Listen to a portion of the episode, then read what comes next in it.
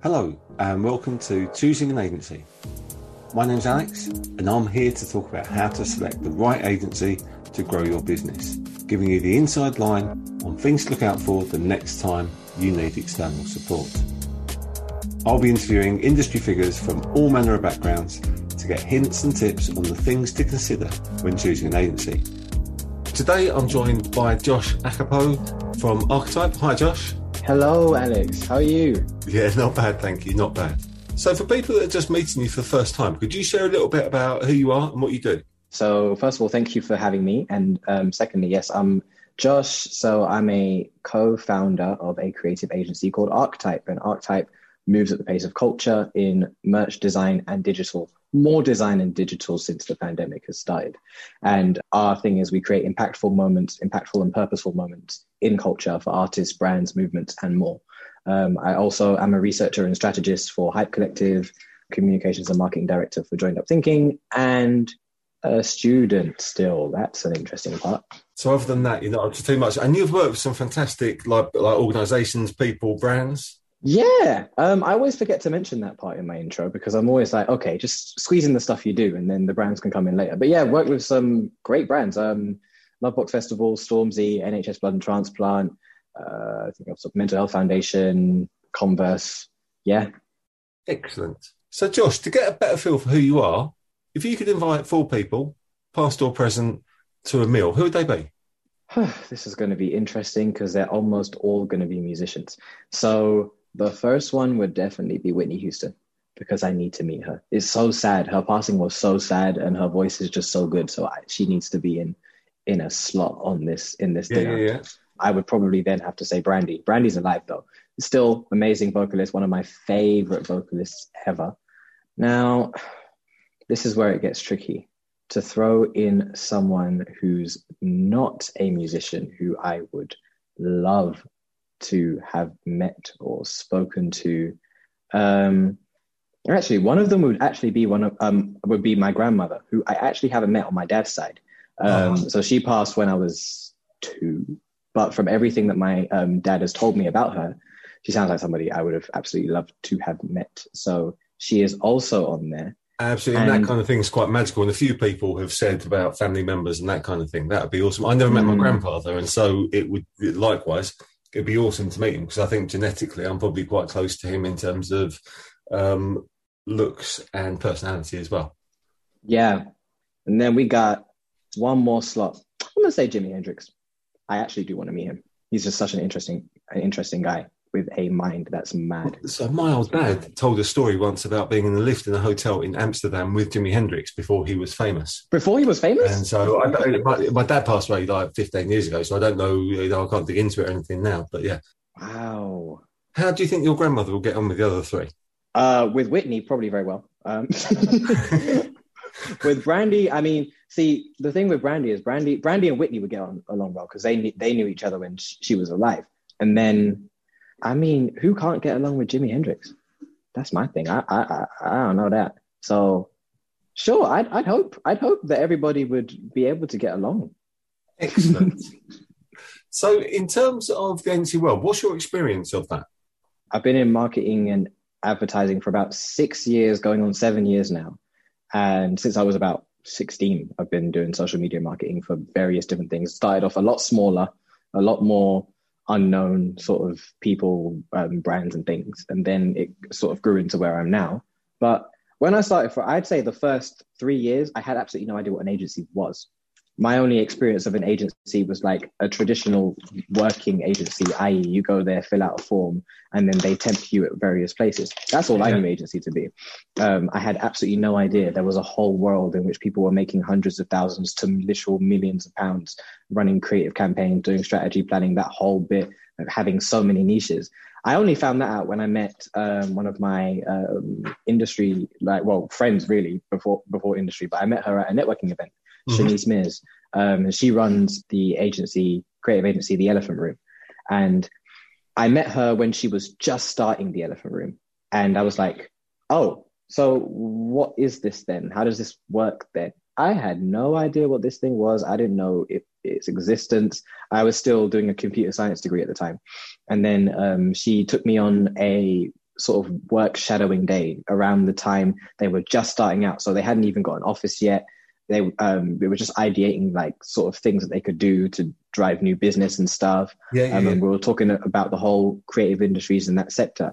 And I was like, whoa, this is mad. How does one do this? Mhm. And yeah, so from there, um, got connected to a few more people in the industry, a few more, I guess, people who had been in agencies or run agencies, gone to networking events, um, met people from like a bunch of different agencies, big agencies, small agencies. Then I joined Hype Collective. Um, and that one came about through Shani, actually. I was chasing her to reply to an email. Simon, um, the um, founder of Hype Collective, so happened to find my Twitter thread where I was like um, semi passive aggressively bugging Shani to reply to me. Um, and then Simon was like, What? Oh, you work with students and young people. Oh, we need something, something, something. So then um, we had a meeting, then I had another meeting, then all of a sudden I'm working at Hype. And I was like, Oh my gosh, wow, I get to be in an agency and I'm only in like second year of uni and I get to do all this cool stuff. Oh my gosh. And that was when agency world really started um, for me. And there is a time when you join an agency because agencies are at different paces, different trajectories, Mm, and to join a exciting agency that's on a rapid growth trajectory and you're seeing Yeah. everything that's going on, how people are responding to different situations, opportunities that are thrown up, it can be quite a um, intoxicating atmosphere to work in. It can. I have definitely seen that, and I've seen that at a, a, a few other creative companies. I will not name names because I'll give them a chance to grow and to be better. But um, at Hype Collective, it was actually the opposite because I think Simon and uh, the creative director Paul, because when I joined, it was actually only the two of them and then me, and then like the team um, like built up slowly um, after that. Um, we had like um, we had like student ambassadors and things like that, but in terms of head office, it was I think it was just us three, yeah, for a, for a decent period of time. Mhm. Um, and yeah, so when I remember one thing that they kept drumming in was that okay, how can we do all this cool stuff, exciting stuff, um, grow, scale, all of that stuff, but by doing as little work as possible. Little work as possible, not meaning being lazy, but meaning prioritizing rest and prioritizing self-care and not working yourself to the bone like other agencies do. And that was where i learned wow so i don't have to be working 25 8 to be a ceo or to be a founder of a company or to have a successful business. Because i saw them they were pulling in clients like it was nobody's business. Their success rate was mad and it still is to be honest. Um, success rate was mad. Um, case studies are great all that kind of thing. And i'm just sitting here thinking wow. So i really don't have to just be doing the most to be a company founder. Because simon would go off at like 5.30 p.m and he'd go to the gym and then he'd go home and he'd chill. And i was like huh? So this is the life then. It wasn't necessarily something he had to make a conscious decision to do and like he'd blocked off all this time and before he was doing all this running around. No he's lived a pretty chill life. I mean definitely worked hard when he's working but outside of that he's calm. Same thing with paul um, and I, I think that taught me that okay, agency world does not have to be like the biggest backbreaker at all. So then when I ended up starting my own agency, Archetype, while still working at Hype Collective, these guys were like, "Oh yeah, Josh, don't worry, you'll be fine." Um, and then I realized that oh, so I can actually work at this agency kind of part time. My um, agency Archetype, I can kind of do like things here and there, and I can keep so long as my account management is really, really, really good. I can keep like I can take the afternoon off and walk in the park when it's sunny, or I can just like um, go for a beer at 4 p.m. instead of having to like stay on my laptop till eight, things like that. So the agency life is sort of turned around and not been a toxic hellhole that a lot of times it can be for others. Absolutely, that makes sense. So, because I think there is a tendency sometimes in the agency world to there's like a almost hustle porn where you have to be working Yeah. uh, from four o'clock in the morning till midnight and doing all kinds of crazy stuff. And I think that can be a very unhealthy narrative to listen to, especially when you're starting out. I think there are times when you might have to put in a shift to get a project over the line and get done, but for that to be the default, I think there's probably something fundamentally wrong in the business for that to be the Mm, case. Exactly that. And it's, I was listening to a podcast the other day actually, um, and I think um, it said something interesting. It was something along the lines of, um, um, it was just a business owner talking about like their journey, and um, she said, "Oh, now all of a sudden I'm I've got like more clients, I'm making more money, I'm doing all this stuff, but I but I work like less hours than I used to, or I do or I leave like on time, or I'm not constantly in the shop 25 8 or this this kind of thing. And then and then she literally asked herself what was i doing before when i would not when i would sleep at this shop when i wouldn't leave when i would constantly be doing what was yeah, i yeah. doing to keep myself busy and it came down to the fact that she was just working really really really hard but not necessarily prioritizing the things that would keep her going. Because oftentimes, as you've said, like hustle porn is a real thing. It absolutely is a real thing, and everybody glorifies it. It's it's it's really scary. Almost like, oh, um, you, you see the guys on LinkedIn. Oh, I'm, yeah. I'm waking up at like uh what 3 a.m. or they're sending emails at like 2:15 a.m. and they're like, I never sleep because I don't need to sleep. I'll sleep when I'm dead. That whole bit. And then um, when the pandemic hit, everyone was like, "Oh, need to re-strategize ham new business, yeah, consolidate um, current business, yeah, yeah, grow team, yeah, yeah, yeah, growth, growth, yeah, upwards charts that always look like that. and it was just really toxic. But at the same time, you're like, if you do all of that and then you burn out, you're not going to be able to do anything else after that. Absolutely. I think there are times where I think it's like, okay, to put in a shift and go above and beyond. But then there needs to be mm. times where you actually back right off and actually do all the normal day to day stuff in terms of prioritizing your life rather than just sort of work, work and being in the agency. Absolutely. So coming into the agency world, Josh, what are some of the barriers that you've had in terms of like entry? Oof, this is a question. Um, well, I'd say many, um, but some of them I haven't even noticed, and some of them haven't looked like barriers. Also, I think one really important one, which I was talking about before, mm-hmm. actually it doesn't sound like a barrier to entry at all if I say this now. It's going to sound like, a, oh, well, isn't that convenient? But it's the fact that I've not actually been able to get opportunities with an agency based on merit alone. It's actually really annoying. Um, and since we're all told that we live in a meritocracy, and since we're all told that hard work gets you results, and since we're all told that going going to either well either going to uni that's what people sell you mainly, but or doing an apprenticeship or doing an internship or getting stuck in and doing all of this great work will get you opportunities. And for me, that is not what got me opportunities at all. That is not what did it. It doesn't matter who I worked with. At the by the time I finished sixth form, I had literally done a really groundbreaking project that won an award, by the way, um, it, for Lovebox Festival and Stormzy. We designed their entire merch campaign. We sold the merch. It was like a mad successful event. It was a youth event. ITV covered it. It was great, but that didn't get me a job. What got me a job was networking mm-hmm. and who I knew. And I'm not, and this isn't me saying that, oh, I came from this background where, oh, yes, I knew everybody and it was, uh, my dad put me in this, but no, it wasn't that. It was, I just made a lot of efforts knowing a lot of people, networking my, um, can I, can I swear on this? Please swear. networking my fucking ass off just to get through this entire thing. And it was difficult. I was like, what on earth is this? um, like why I was applying for jobs, applying for jobs. My CV was longer than anything else. Everyone in, in agency world was telling me, "Wow, Josh, you're really you're really doing great things. Wow, you're really going far." And I'd get results back, and I'd never get feedback, or I'd just be like, "Oh, sorry, we've gone for someone else with X, Y, Z experience here." And I'm like, "What more experience do you need at this point?"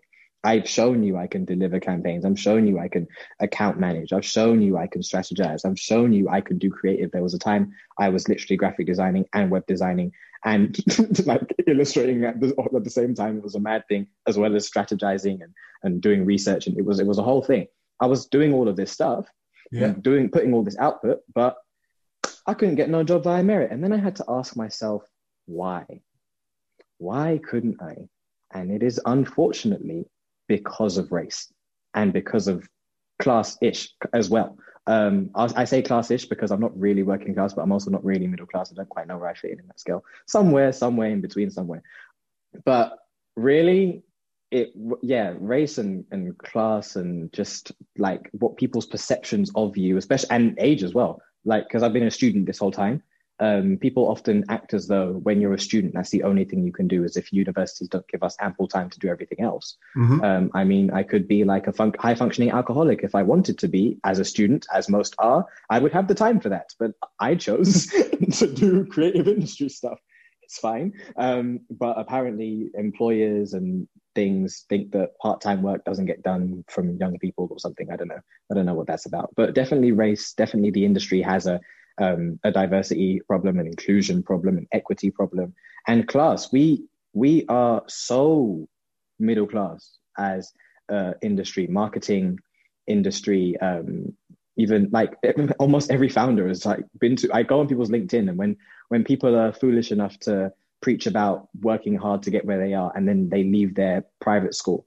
on their LinkedIn page, I always find that hilarious because I always see, I always check, and I'm like, ah, so you had money there. That's nice. but I didn't. So what now? Like, what are you supposed to do? I think you're probably right. I think I always struggle to talk on these kind of issues because the last thing anyone needs to hear on diversity is the opinion of a middle-aged, middle-class white person. That's what I am. So there's not much else I can do about it. But I think it's, um, you know, we've been going through this process as an agency where we've been going through the B Corp process. Yeah. And part of that is we've then started thinking about diversity. We're based out in a little quaint Essex village where there's like little old ladies with those like buggies, and it's not a diverse area. And so, in mm. terms of our team, our team is not diverse at all. And so, I've had to like do some existential soul searching, thinking, well, I, I don't believe I'm racist, um, but then am I unconsciously biased? Have mm. I just been so brought up in a sort of very white middle class sort of network that I don't actually realize how biased I am? And so I've had to go through that sort of process and think, well, why is it that the team that I've got, why are they are they all just following in my footprint? Have I just subconsciously been thinking about recruiting people that are like me because I feel more comfortable with people that come from a similar background with me? Is it? Mm. There's not a.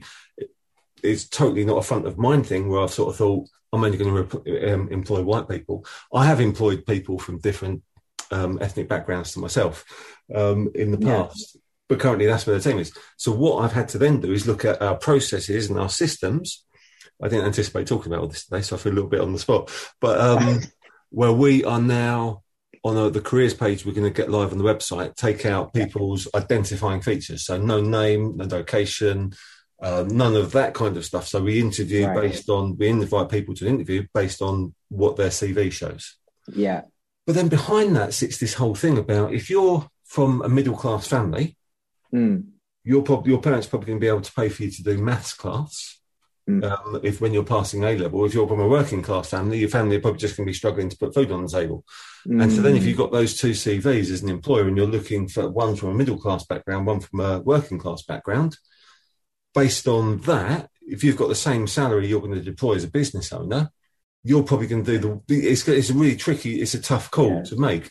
And so I think from that, we're then doing this thing where we're looking to, for a certain tier of role, advertise in a different geographical area. Because something that lockdown has taught us guys is that basically the team are working really, really well without coming to an office. And I've always been quite traditional, wanting to get people in, working in the same yeah. office, that kind of thing. So we can recruit without that historical geographical limitation that we've put on and look to try and onboard people based on giving them an opportunity and a break in the industry for a paid mm. for agreed sort of length of time.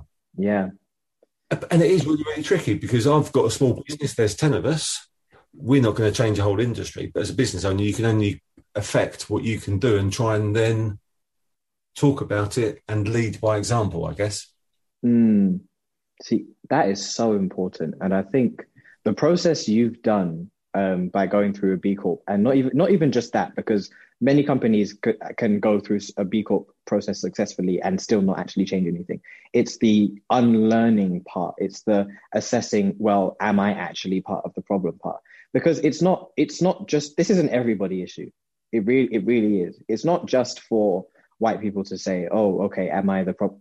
Everybody is harboring something. These are. We are like. There's seven billion people on the planet we are one out of 7 billion plus.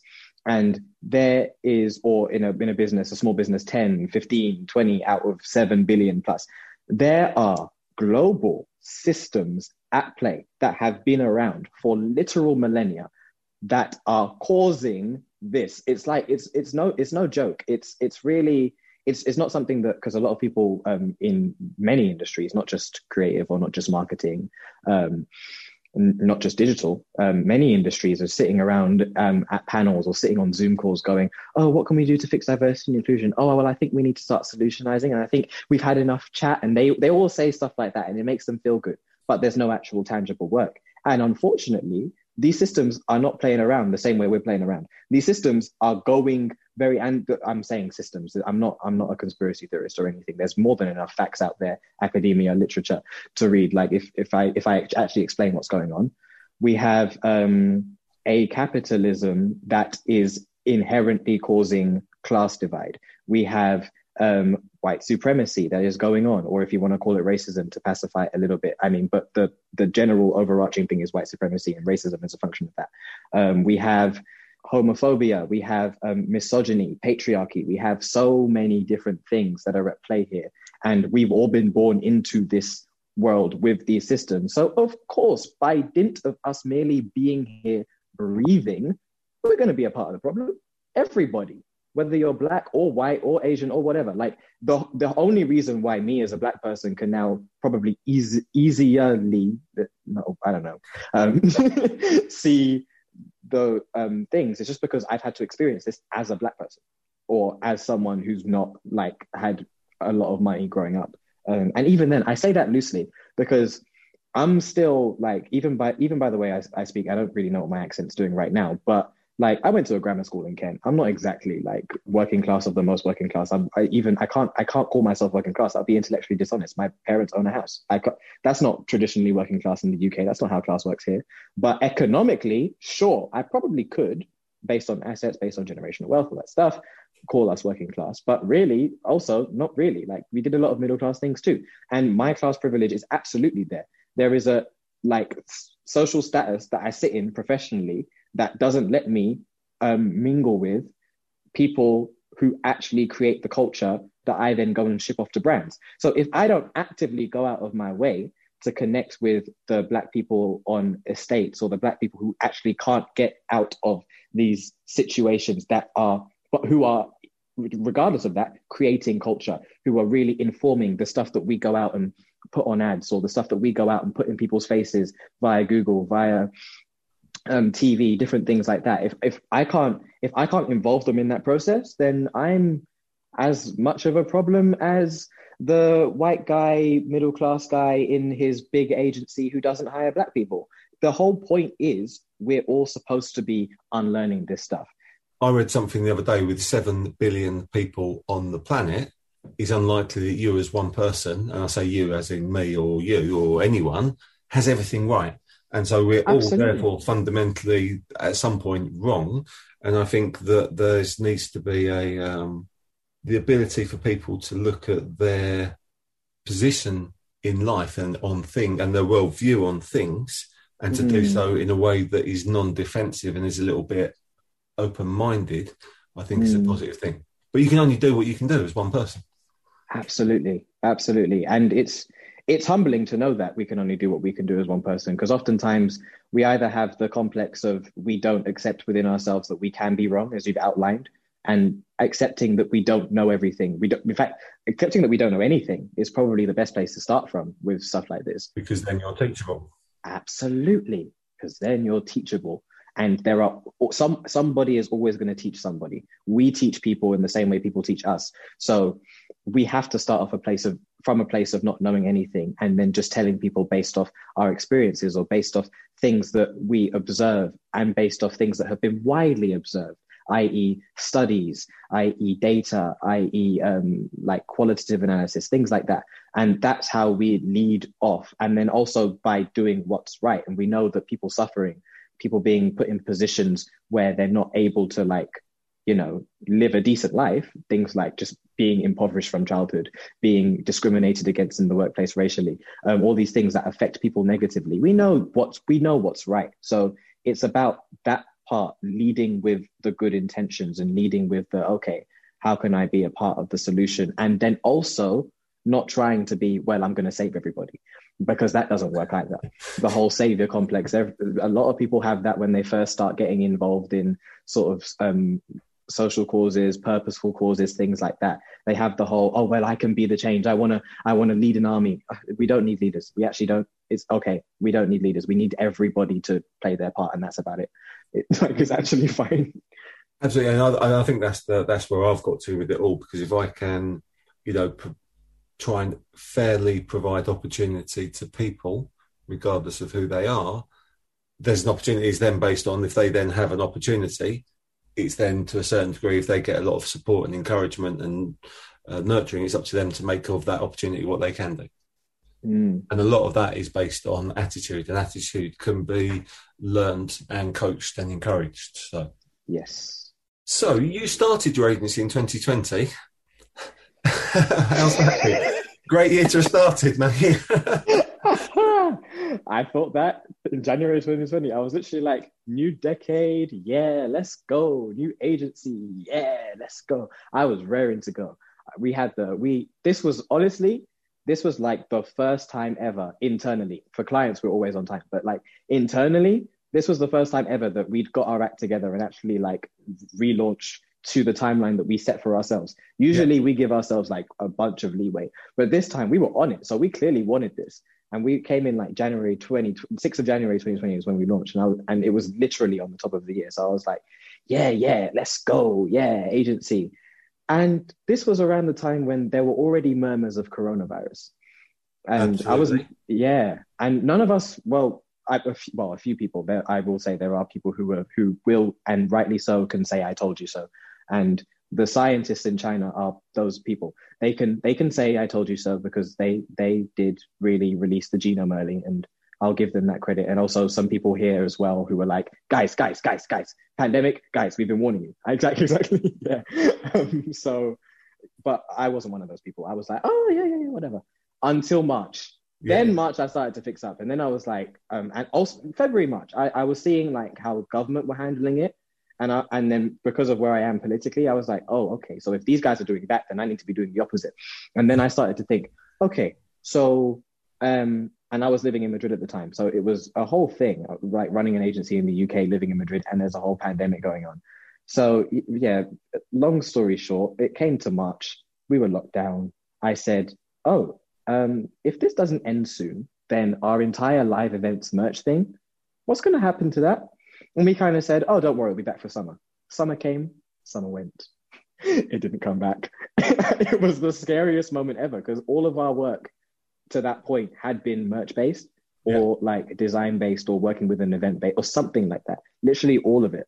So, or artist based or so, something that required a live event to really mm-hmm. make the bulk of their income. And uh, and we're, we're basically that sounds really bad, but like an accessory agency like a, a niche bolt on sort of service. That's that's what we were basically with merch. And there was so much money to be made in 2019 and in the first three months of 2020. But then Absolutely.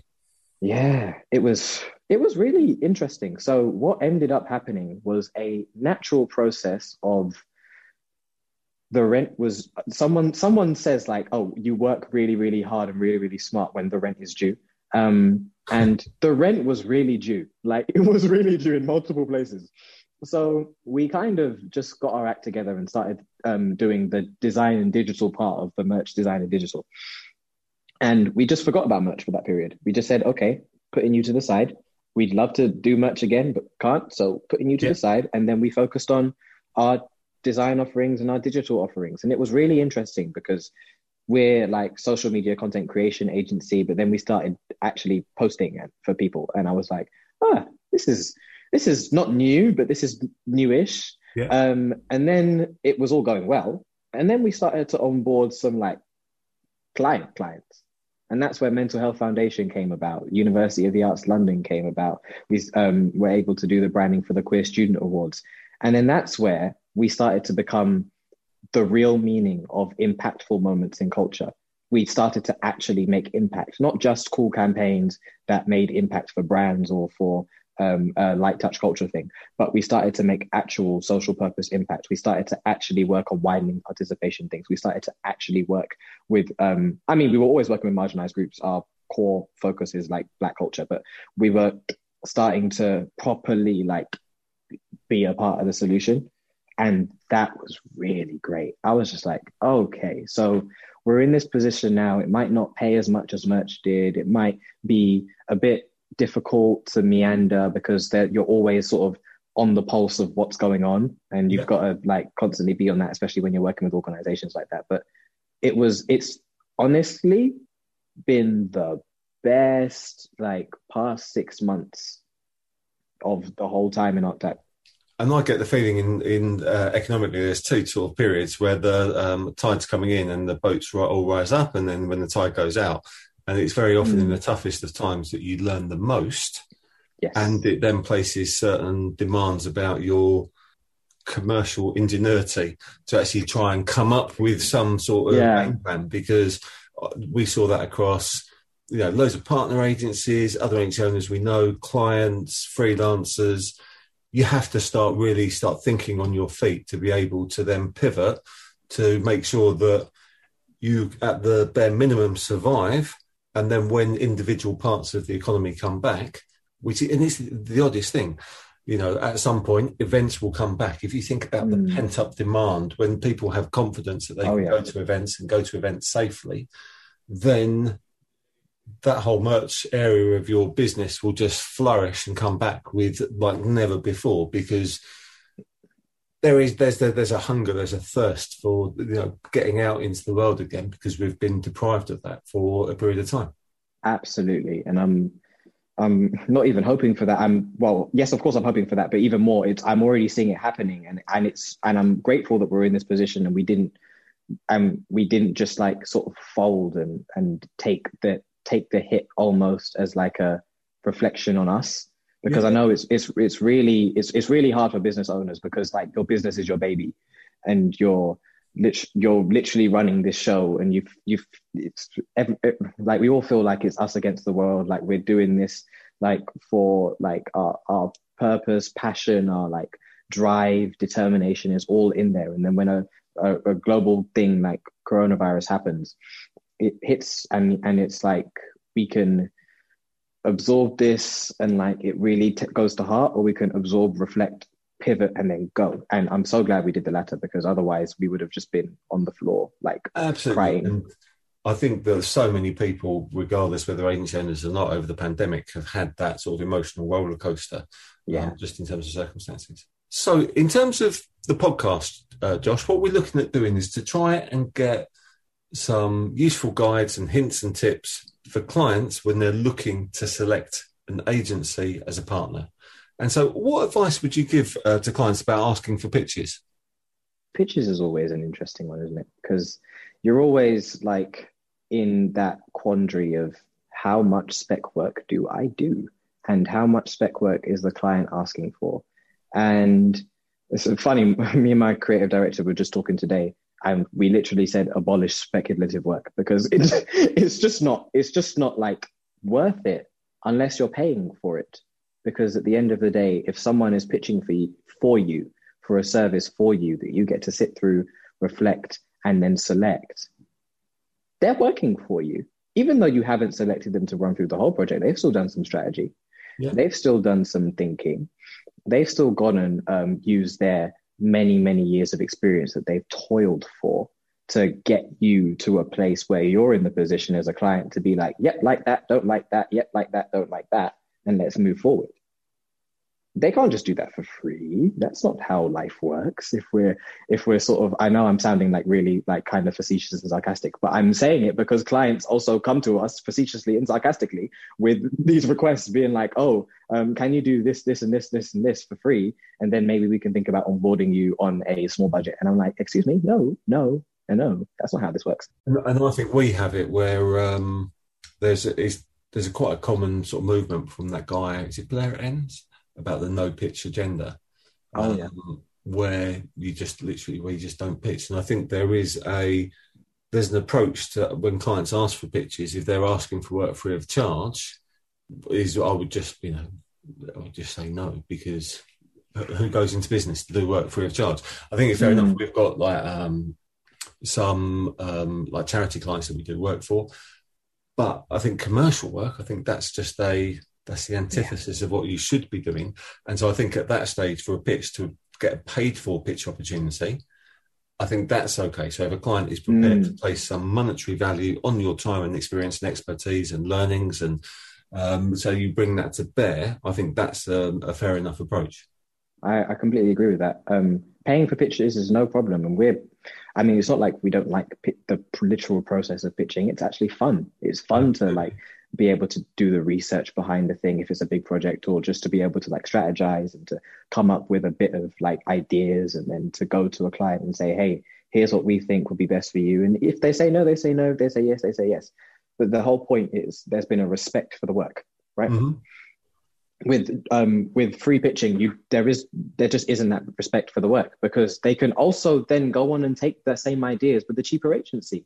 And that's what usually ends up happening anyway and they and that sometimes can do. And there's various things that you can do. Where um, we're part of a network of agencies called the Alliance of Independent Agencies, and they have a pitch protection thing. So you can then, if you're a creative agency, so we're not creative, and so if you're a creative agency, you can um, get that then registered um a lot of not so and then you're covered so that if the client then takes that work and just does it anyway you've got that like protection i did not know that that's amazing. And especially for guys like you in the creative industries where you're actually putting your heart and soul and like breathing something into existence. I think it's um I think that kind of stuff is important. Because you can never unless you get unless you get a really warm referral or from a client that you trust, an out of network contact that's asking for free work, it's just sort of like, you know. Yeah, absolutely. And this is this is again part of the thing with it. It's it's again that whole thing of clients tell themselves that they're picking the best agency for the job. But if we're all going to warm contacts and if all of our leads are coming from warm, warm contacts, I've had a few random cold leads that have turned into amazing things that haven't actually asked me to pitch because they've seen our work, they've seen our case studies, and they're like, "Yeah, we'll go with you." We Absolutely. So they have warmed themselves up because they really yes. are interested in the actual work you're putting out there and the projects you're doing. Yes, one hundred percent, and I I respect that hundred. Like I res- I respect that so much. But if we didn't go through that process where it was like, oh, okay, um, I'm um, a cold contact, just found out who you are. Can you like, um, we have this brief for you. Will you accept it? Will you pitch? Then there's got to be some understanding somewhere of some kind of payment. Otherwise, it just looks like we're doing a lot of work for free. Because then you sit on a because it's, it's not only the pitch right? You have the intro call with the potential lead. You you yeah. sort of pick their brain about their problems and try and solutionize on that call. That's free consultation. Then you start um, receiving the brief for the pitch. Sometimes you even write the brief and sometimes people write briefs for free. More work. Then yeah, yeah, you actually get round to the pitch and you're doing all of this work. Some people are doing like 100, 200 page decks of research and strategy and creative executions, calling up people here and there, trying to find out like, oh, okay, what's what's this um like how does this creative look to you? How does this creative look to you? That's costing thousands of pounds and all for this thing that you might not win. Or even if you do win it, they might cancel on you because they could always do that. I've seen that happen at an agency before, and I was literally like, wow, I was honestly like, wow, you scaled for this, you did all of this stuff for this, and all of a sudden it's just gone just like that. And I was and I was dumbfounded. Yeah. You never know. So when you're getting um, an intro for a client and they're talking about a project, how important is it for a client to give you a budget? Um, you know what? Before I would have actually said it's really important um, because budgets help us like plan and we can like put together um, like, okay, this looks like this, this looks like that. This is what we can do for 10K. This is what we can do for 30K. Yeah. But now, to be honest with you, I don't mind if clients don't come to me with budgets anymore. Like, of course, I would, I would still prefer a budget because it's just really easy, but I honestly don't mind. I'm because we, we have our, I think budgets were necessary for me when Archetype was almost a group of freelancers and that's how it felt as an agency. We didn't. We felt like a scrappy studio or a scrappy star. Yeah, yeah, yeah. Now, I still, I'm not gonna. I still do have my imposter syndrome. I'm still like, whoa! Like even being on this podcast, talking as an agency founder, it's mad to me. Completely mad that I'm giving tips and tricks to clap. That, that's insane. So I'm 46, right? And um, I still feel like an imposter. I found that I'm going to get found out, and I'm sort of like I'm nearer to retirement than starting, and it still goes on. So, um, what do you know? Literally that it's uh, to, it's a healthy, it's kind of a healthy feeling because it's always humbling, right? I yeah, guess. Yeah. Um, and yeah, but budgets, I, it was definitely a thing when my imposter syndrome was like a lot more knocking at my door. Um, but now that I've sort of settled into this, I don't mind not having a budget from a client because I know we have our rates and we have our costing. So if you can afford it, great. If you can't, let's scale back. It's fine. And what we try and do is um, when we speak to clients is we talk in the qualification process is we try and find out what their range is. And mm. so if mm. they haven't got a budget in mind, we need to know are you have you got two thousand pounds a month, ten thousand pounds a month, or twenty thousand pounds a month? Because yeah. if they're a two thousand pound a month client and we pitch ten thousand pounds, there's a disconnect instantly. And Absolutely. so you need to find where they're sort of we find it's to find where their threshold is. Mm. If they haven't got the appetite or the confidence to spend one figure, then we need to dial them down to another. Mm. And the confidence is really it, isn't it? Um, like confidence, in, and it's it's completely understandable from client side. I'm not just I'm not just saying half the stuff to just like be mean to clients. No, hundred percent. I understand. Like the hier- hierarchy in house is mad the lack of freedom in house is mad. The amount of budget restraints can be mad, especially like when you're working with a either, either a government body or in a charity or in a in an organization that just has a lot of blue i said blue tape wow what red tape rather yeah, yeah, yeah. Um, and um, that whole bit when when you're in that um, environment it's really really hard to have confidence in spending any money because it's almost like wow i have all this budget to manage but i don't know where to put it. I need results. I need results now. And especially given the current climate we're in, pandemic, money's shortening, budgets have been cut, especially marketing budgets are always the first to get cut. Fair enough. I get it. But at the same time, when you're honest as a client, we can be honest as an agency. Yeah. And that's the best thing, honesty and communication. So for a client, what are the signs that an agency is a good fit? This is an interesting question because I feel like first and foremost, you need that assurance that your day-to-day contact or the person that you're liaising with in new biz or just whoever you're talking to is like a nice person yeah. some people are all about like okay yeah yeah yeah. We can do this for you. We can do that for you. We can do all of this stuff. And then once you're on there within the first two weeks they're already trying to upsell you and upsell you and upsell you and upsell you on more more yeah. services. No no waiting. Everything sales sales sales sales sales or you have some agencies where it's like selling everything and then the accounts team is like blood of jesus how am i supposed to do any of this? Yeah. um, or you have certain agencies that are more laid back in their approach to account management and things and you you're a client that needs constant updates or vice versa. You have an agency who's constantly providing updates. You're like whoa whoa whoa my inbox is too full for this. I don't have time. Um, it really is about i'd say um, building attempting to build that rapport with an agency first and the same way with agencies attempting to build a rapport with a client first yeah. and then seeing where things lead to because it's no i mean of course we're all trying to get in um, revenue and we're trying to get revenue quick because we need it for our overheads and for our bottom lines absolutely and the clients of course are trying to spend quickly because they have deadlines to meet targets to reach kpis to um, achieve absolutely but that rapport is so important because you could pick the best agency in the world, but if you don't like your day to day contact, you are going to be stressed. And yeah. that agency, as a result, will be stressed. You can um, pick the best creative in the world, but if their communication skills or account management skills are poor, then what does a creative matter when you're going on 16 rounds of feedback because one line in the brief wasn't right?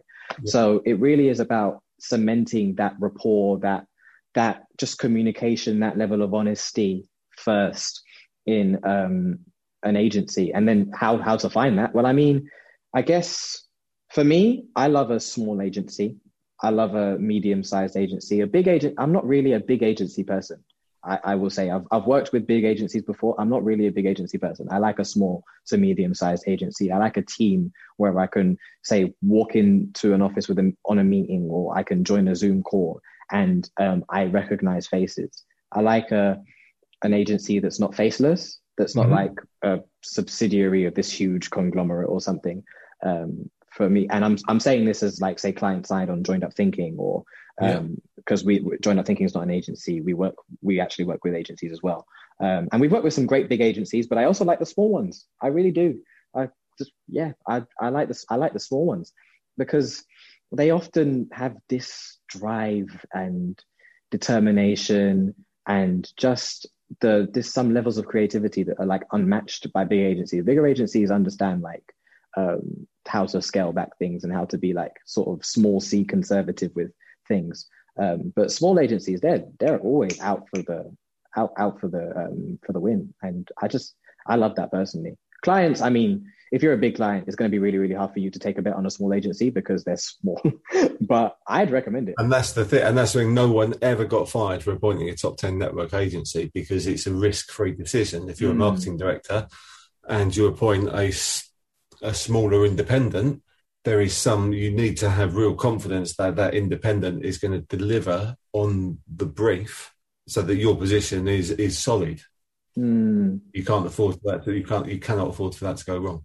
Absolutely, and that position is like um, it's it's really well. I mean, I'll just be quick. It's, it's really really hard um, with that position because everybody wants to make sure that their role is secure within their company. But at the same time, I challenge senior leaders in in uh, on client side to really understand that it is not a risk-free decision going with a top 10 agency because your creative i'm speaking for the creative industries now your creative is the same stale creative that I've been seeing for the past 10 years on ITV ads. I am tired. I don't need to see that no more. Like sometimes go with a more innovative option and it may be safe and you may be getting exactly the same returns year on year, but you can do better. You know, you can do better. Excellent. So when the clients look at an agency, how important is that agency's values? Oh, wow. I would like to think it's utmost importance. I would like, I would honestly like to think is of the utmost importance. Um, I know to me it is, when I'm looking to work with agencies. To me, it's when I'm looking to work with the clients, it's of the utmost importance, um, like their values. But what I'm noticing now is a lot of people are scrambling to get values and people don't actually have them to begin with. So it's almost like that we're working backwards and trying to think, okay, well, what values do I need for this campaign or for this thing? to or for me to basically not be cancelled um, on online if someone sees that something was wrong with the campaign. What values do I need to just mitigate that risk? When really it should be sit down for a bit longer and just think what values do you want to stand for? Just pick one or two. And just make sure that in everything that you're you're just hitting those values. If if an agency doesn't match that, that's okay. You can not everyone is a right fit, but it I think it should be of the utmost importance because there's that infamous saying, I don't know who actually coined it, but you either stand for something or you fall for everything. Yeah. I always think of values as being when I used, so I've never been creative. So I've taken fantastic creative work that other people have done and got that in like Centre Breaker Coronation Street or in the early right hand page of a national newspaper. And there is a approach to media planning and buying where it's um, there's an Italian phrase called I think it's called con brio. I, I, don't know why I'm trying to quote Italian phrases. I'm from Essex, but um, and it's with life. And so what you try and do, so if a brand is fun and energetic, what you try and do is then make sure that the environment you're in is fun and energetic as well. And so that there is a synergy between the creative and then the you know, televisual or editorial environment so that there is a real sort of synergy. And mm. I think hmm. values are a very, very similar thing. So if you're a brand that stands for these sort of values, then to work with agencies that demonstrate those values and make sure there is um, there's a good footprint then for you to then base the other sort of areas of the conversation we've discussed. Mm. So for an agency, in, in terms of um, like industry accreditations, how, impo- how important are they for a client? Do you think? These are interesting as a small agency, I'm definitely looking to get some industry accreditations, some well, some more um, outside of just like individual awards and things. I don't see awards as accreditation as much, although they do kind of double as both. Um, yeah. Accreditation, because like that's something you like work for and like you really go and get, and things like B, B Corp. I think that is like just soon. I honestly think like in the next five, ten years, it's going to be a requirement as an agency to just have that. Um, and I hope like things like that will be requirements because they're they're brilliant. But then also accreditation in like the actual services you provide. So um, Chartered Institute of Marketing staff or yeah. um, PR staff or like um, there's so many others. Absolutely. So we've got them for like Google Ads. You can get Bing Ads. Yeah. I think accreditations display a certain approach that you're taking to business, and so with the whole B Corp thing, what we the process that we've been through is I've just found ourselves woefully lacking, doing not doing stuff we should have probably been doing. And so, in terms of our application, we've now got to stuff up to a basic standard that demonstrates mm. that we're placing equal importance on making profit because we're a profit making business and that's what we want to do and make as much profit as possible. Thank you very much. Um, but then also um, make sure we're not doing that at the detriment of our clients, staff, society, trying to make society a fairer place and then the environment as well. Mm. So all those external stakeholders are treated equitably. Yeah. So, in terms of um, agencies, what ones do you really admire in your space? Oh, well, I mean, the Elephant Room, I mentioned them uh, already. I love, mm-hmm. I love that agency. They're a creative agency, and the whole thing, yeah, they're called Elephant Room because of the elephant in the room, and their thing is diversity and inclusion, and they're not just your bog standard diversity and inclusion agency, because I think there's a few of those about, but these guys are really about it. I remember they did a campaign with Uber. Mm-hmm. Um, and this is what really did it for me because I'd already known them by this point. I'd actually worked in the agency um, as a contractor, so it's not like I'd, um, it's not like I had to warm up to them. But this yeah. really solidified it for me. There was a campaign they did with Uber, and they got somebody to be in this campaign. I think it was for LGBT History Month or Pride Month, either of the two. I can't remember exactly which one, but um, they were doing this campaign, and all of a sudden I hear this contrary to Uber sound point in an Uber ad. And I'm like, eh, what? So this guy, this uh, well, this uh, uh, um, person, I can't, I can't, I can't remember who they were, but they were brilliant, brilliant, brilliant um, in the ad, and they were like going at companies like Uber for like lack of integrity, like lack of um, support, and this this kind of thing. I, will if I can find it, I'll actually send it to you. Um, but that told that taught me that okay, Uber would not have gone for this just innately. They would not have. So the elephant room really made an effort to keep that in there and to find people who are going to challenge the status quo and to pay them for their time for doing so. And that one was really like, okay, these guys are here to stay.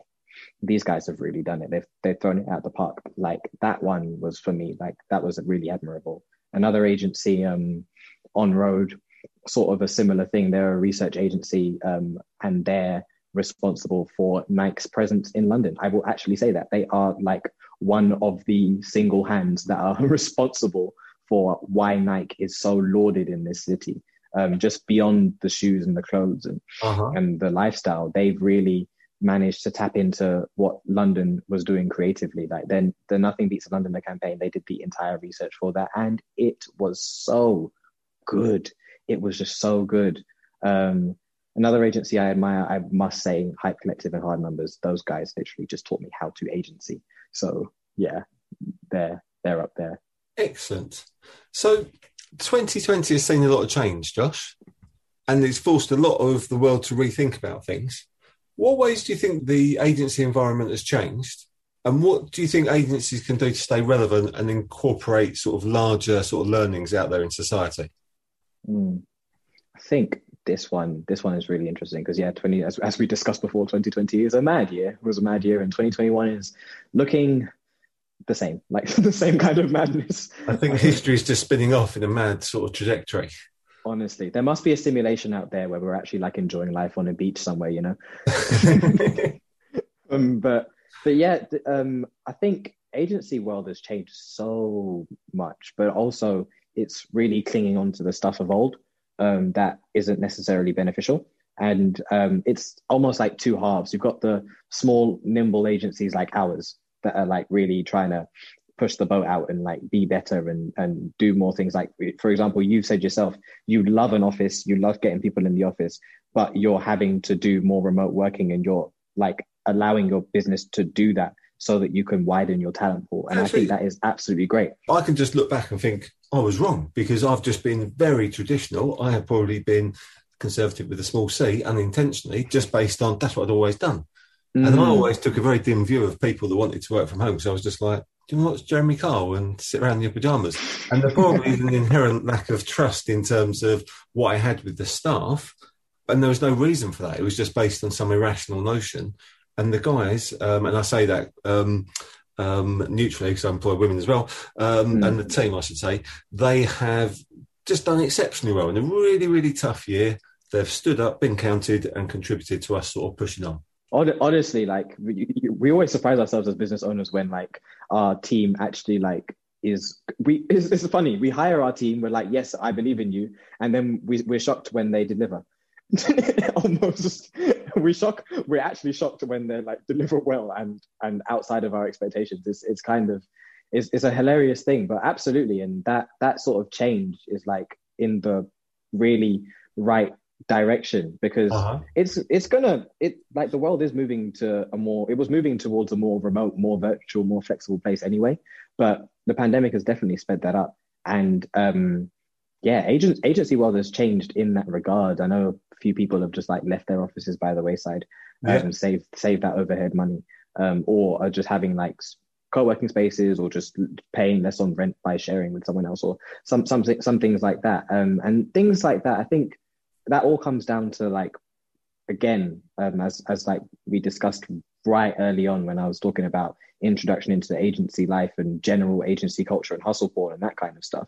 All of this like change that's happening is coming down to centering the person first, whether it be the business owner, the agency founder, the senior leader, or the junior intern, the apprentice, the the junior account staff, the um, uh, like the mid-level staff whether whoever is centering the person first and ensuring that they're in an optimal condition to deliver the work to be able to like because they everyone wants to work well. Every, yeah. everybody wants to work well. So um cent- centering like that personal like just growth and uh, like centerness and wholeness so that they can now go and deliver Absolutely, and I think when I first started working in uh, the early '90s, there was a recession at the time, and so you just took whatever job you could take, mm. and you just worked hard, and that was it. And the the stuff that we talk about in terms of you know trying to create pathways for people, trying to create wellness for staff, looking after staff, mm. um, training staff, and those kind of things. I think they probably were done but it was very much you just kept your head down, and you worked, and you make sure that you were a productive economic unit. And um, anything above that, you didn't. You just sort of went to the pub and drunk, and I don't know. It's um, you know things have changed phenomenally mm. um, in the inter, intervening late years. So, Josh, this has been great. Where can people find out more about you online? Oh, oh yeah. Thank, thanks so much. For, this has been this has been a really, really lovely conversation. I've enjoyed every I've literally enjoyed every minute of it. And yeah, on online. So I am very atypical for an agency founder. I'm not on Twitter actually anymore. Um, remove that one for over the pan. Too much news, too much opinions. I was just like, no. The scroll of doom got too much. Oh, too much for me. So now all I do is live vicariously through my business Twitter, and it's a bit more of a safe space for me. um, but yeah, um, my personal social media on Instagram, I am at Jalekapo. So that's J A L E K A P O. Yeah. And um, Archetype, that's A R C H T Y P E U K. That's yeah. our thing, everything lowercase. And that's on Twitter and Instagram for Archetype. And yeah, every I mean, you'll find all the links to everything that I do on my Instagram page anyway. So, but yeah, that's that's this. That's that's me. Excellent, perfect. Thanks for joining me today, Josh. Thank you so much for having me. All right, gang. Thanks for listening. If you found the conversation useful, please join me again next time for choosing an agency.